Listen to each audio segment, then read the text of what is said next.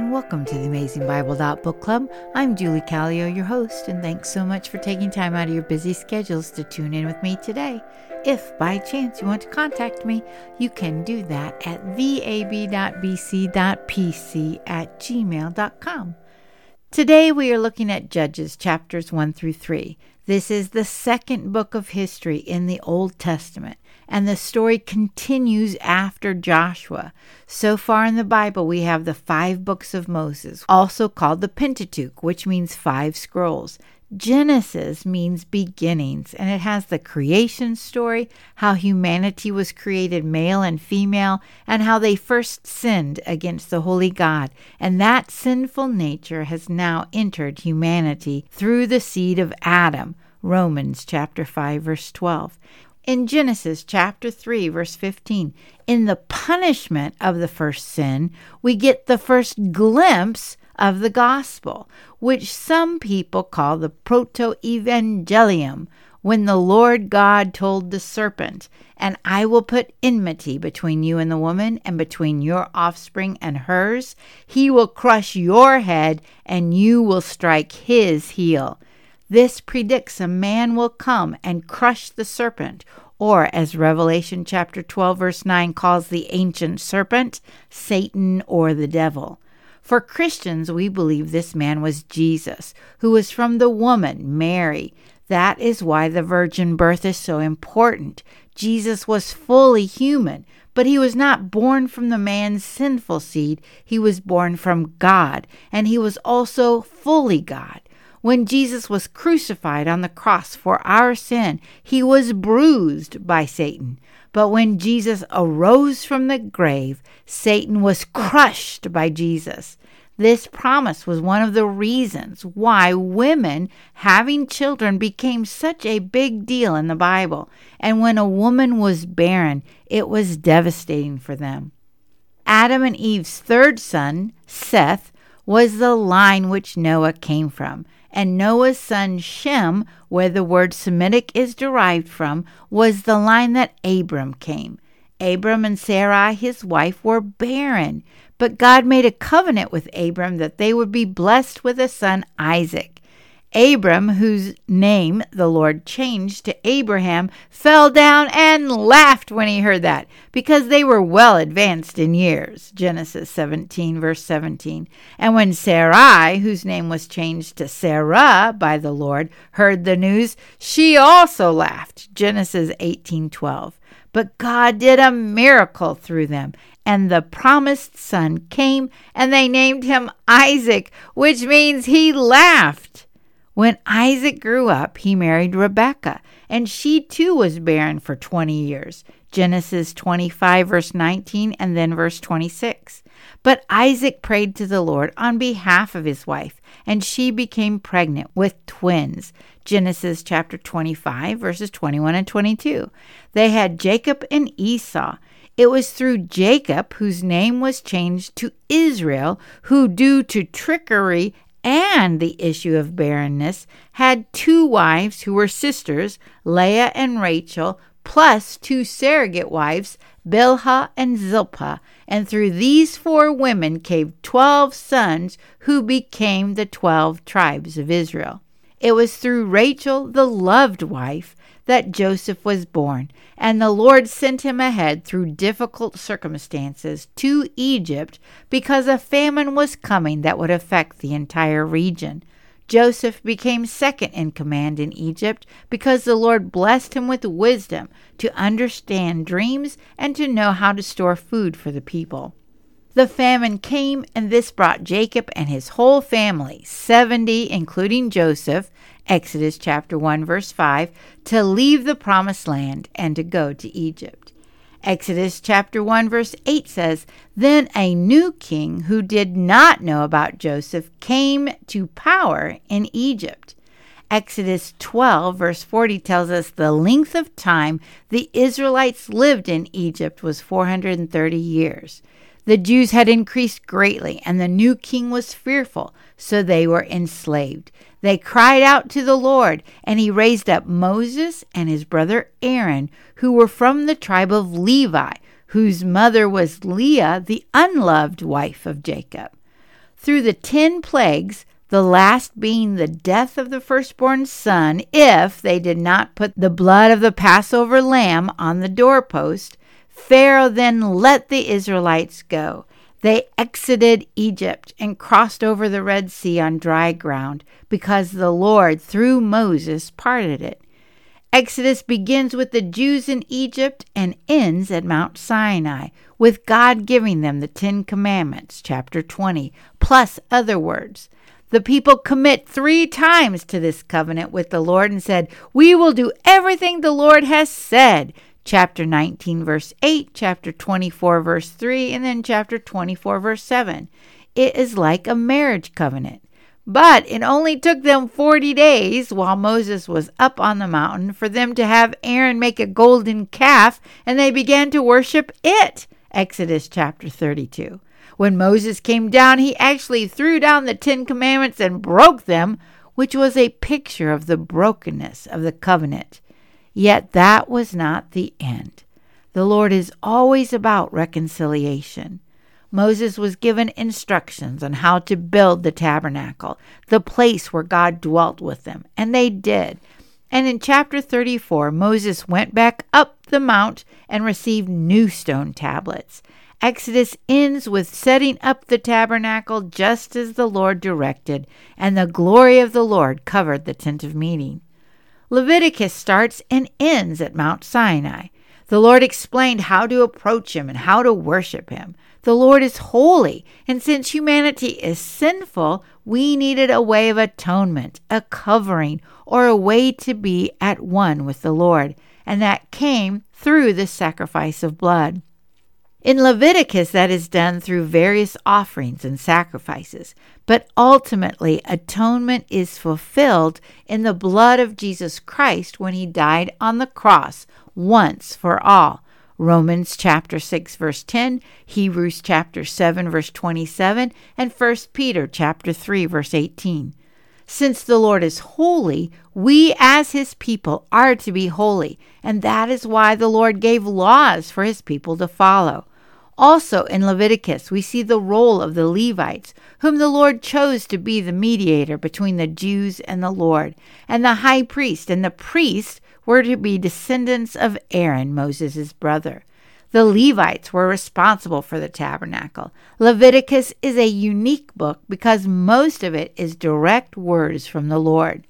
One thing Dr. Betts said in Old Testament class the Jews never had to guess what their God was like or what they were to do to please him. He told them, unlike the other religions of the world. Numbers begins at Mount Sinai at the second year after the Jews came out of Egypt. They were told to take a census, and the total number was 603,550 men. Numbers chapter 1 verse 46. They were given instructions on how to stay together on their way to the promised land. They were to follow the Spirit of the Lord in the cloud of day and the pillar of fire at night. On their way, there were various issues, and when they arrived, Moses sent out twelve men, one from each tribe, to inspect the land. Only two believed the Lord would allow them to conquer it Caleb and Joshua. The other ten were overwhelmed by the walled cities and the giants in the land. Their disbelief spread to all the people, and the Lord did not allow them to enter. They had to wander in the wilderness for 40 years until that generation died off. Caleb and Joshua, however, were the only two who were allowed to enter the promised land 40 years later. Numbers ends with the people on the east side of the Jordan River, across from Jericho, with the second generation of Jews about to enter. With the second census in chapter 26, we find in verse 51 the total number of men of Israel was 601,730. The second generation had taken some of the land on the east side of the Jordan River, and they were preparing to enter the promised land. Deuteronomy begins and ends on the east side of the Jordan River across from Jericho, and these are mainly Moses' last words to the people. There is a second giving of the law in chapter 5 to this second generation of Jews. Moses and Aaron were not allowed to enter the promised land because of their sin. Moses had learned that Joshua would be the next leader of the people, so he wanted to make sure the people would faithfully observe the ways of the Lord. He stressed they should only worship at the tabernacle and only serve the Lord, the God of the Israelites. He had them renew their covenant with the Lord. Chapter 30, verses 15 and 16 say, See, I set before you today life and prosperity, death and destruction. For I command you today to love the Lord your God, to walk in his ways, and to keep his commands, decrees, and laws. Then you will live and increase, and the Lord your God will bless you in the land you are entering to possess. Moses presented Joshua as the new leader. He led the people in a song to remember their commitment and the judgments that come with their disobedience. He blessed them, and then the Lord allowed Moses to climb Mount Pisgah and look at the promised land. And then he died, and the Lord buried him, and no one knows where. That ends the books of Moses. Now, the book of history begins with Joshua on the east side of the Jordan River across from Jericho. The land on the east side were allocated by Moses to Reuben, Gad, and half tribe of Manasseh Yet they committed to help the rest of the Jews to take the promised land. The first city taken was Jericho. When the Israelites obeyed, the Lord was with them, and they succeeded in their conquest. When they disobeyed, they lost. The book covers the taking of the land and the kings they defeated, and then the allotment of the land to the nine and a half tribes we also learn the Jews did not take all the land that the Lord had promised them, and there were still pagan cultures living with them, which becomes a problem. The Levites were not given land, but cities and pasture lands, because the Lord was their portion, since they had the responsibility of taking care of the tabernacle. The Lord set Shiloh as the place of worship, which was centrally located. But still, it was a day's journey for many people. Joshua called all the people to come to Shechem, the place where the Lord spoke to both Abraham and Jacob, and Jacob even bought some land there years ago. Joshua called the people to renew their commitment to the Lord. We learn in chapter 24, verse 2, that the new leadership consisted of elders, leaders, judges, and officials. He told the people to be strong and careful to obey the Lord. Three times the people said, We will serve the Lord. Chapter 24, verses 18, 21, and 24. Joshua died. Aaron's son Eleazar the high priest died. And now Judges starts with the question Who will be the first to go up and fight for us against the Canaanites? In other words, who is our leader now? In chapter 1, verse 2, the tribe of Judah was chosen by the Lord. And verse 8 tells us Judah attacked Jerusalem and took it. Verse 16 tells us the descendants of Moses' father in law, the Kenite, went up from the city of palms with the men of Judah to live among the people of the desert of Judah in the Negev near Arad. I want to remind you that the Jews always had aliens that lived among them, or foreigners that lived among them, but in order for them to do so, they were to accept the Lord as their God. Rahab is another person that was brought into the camp because of her faith. Now I was surprised at verse 18 because I had thought that the Jews had never captured the Gaza Strip, but I was wrong. Verse 18 says, The men of Judah also took Gaza, Ashkelon, and Ekron, each city with its territory. In all of my biblical maps, it never covers the Gaza Strip, even though it was included in what the Lord said they should take. But according to my ESV study Bible, quote, Judah captured three of the major Philistine cities, but was not able to hold them. They later reverted to Philistine control. End of quote. And then it referenced Judges 14, verse 19, Judges 16 verse 1 and 1 Samuel chapter 5 verse 10. This must be why the maps didn't show Israel as taking them. We also see in chapter 1 that many of the tribes never completely drove out the inhabitants of the land. We learn in chapter 2 of Judges that because they did not, these people with their gods would be a snare to the Israelites, which is what the whole book of Judges is about. Starting with verse 6, there is a bit of review of their history. And then my husband preached on verse 10 a couple of weeks ago, and this verse has just stuck with me. Quote, After that whole generation had been gathered to their fathers, another generation grew up who knew neither the Lord nor what he had done for Israel. My question is how? Since they did not know the Lord, they sinned and did evil in the eyes of the Lord, which led to great distress, which brought them to cry out, which brought the Lord to hear their cry. And then the Lord raised up a judge who saved them. And as long as the judge lived, there was peace. And then after the judge died, the whole cycle starts over again. It says the Israelites served other gods, intermarried with people of other religions, and then the rest of chapter 3 tells us of three judges. Othniel was from the tribe of Judah. The oppressors were the Mesopotamians for eight years.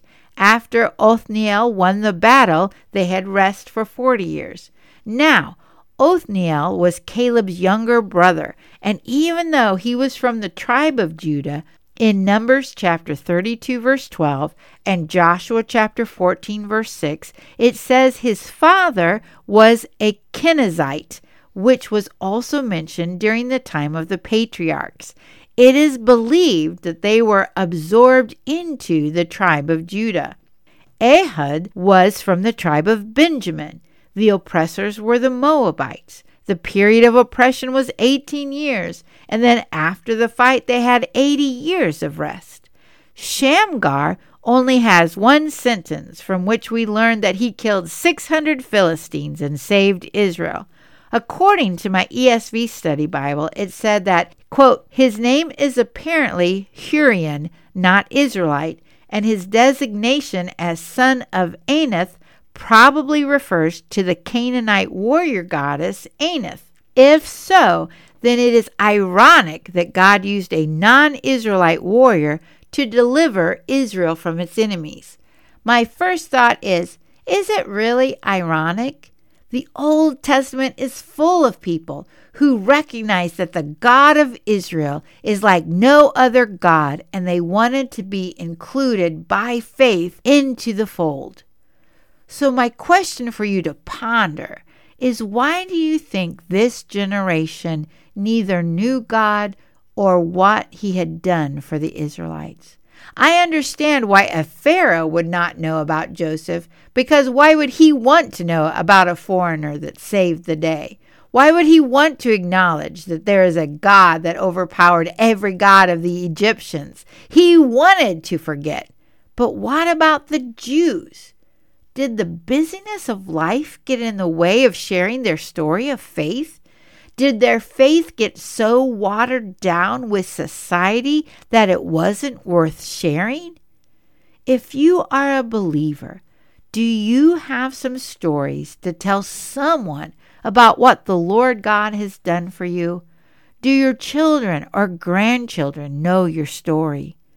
I did not know my grandparents very well, but I do remember my grandpa telling two stories one about how he met his wife, and the second about a drought in southern Illinois, and how the ladies all decided to bring their umbrellas to church because they believed the Lord would bring rain. And lo and behold, the ladies used their umbrellas as they walked out of church. I remember my dad standing up at church and telling of the time when Caterpillar was on strike, and yet the Lord provided for all our needs during that time.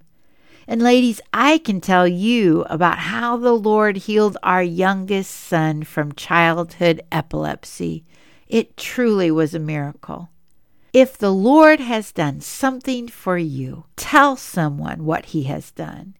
If you have heard his voice today, don't harden your heart. Instead, let's be women who hear the Lord and obey. remember He always has His arms open for anyone who will come to Him. Until next time, and thanks so much for listening.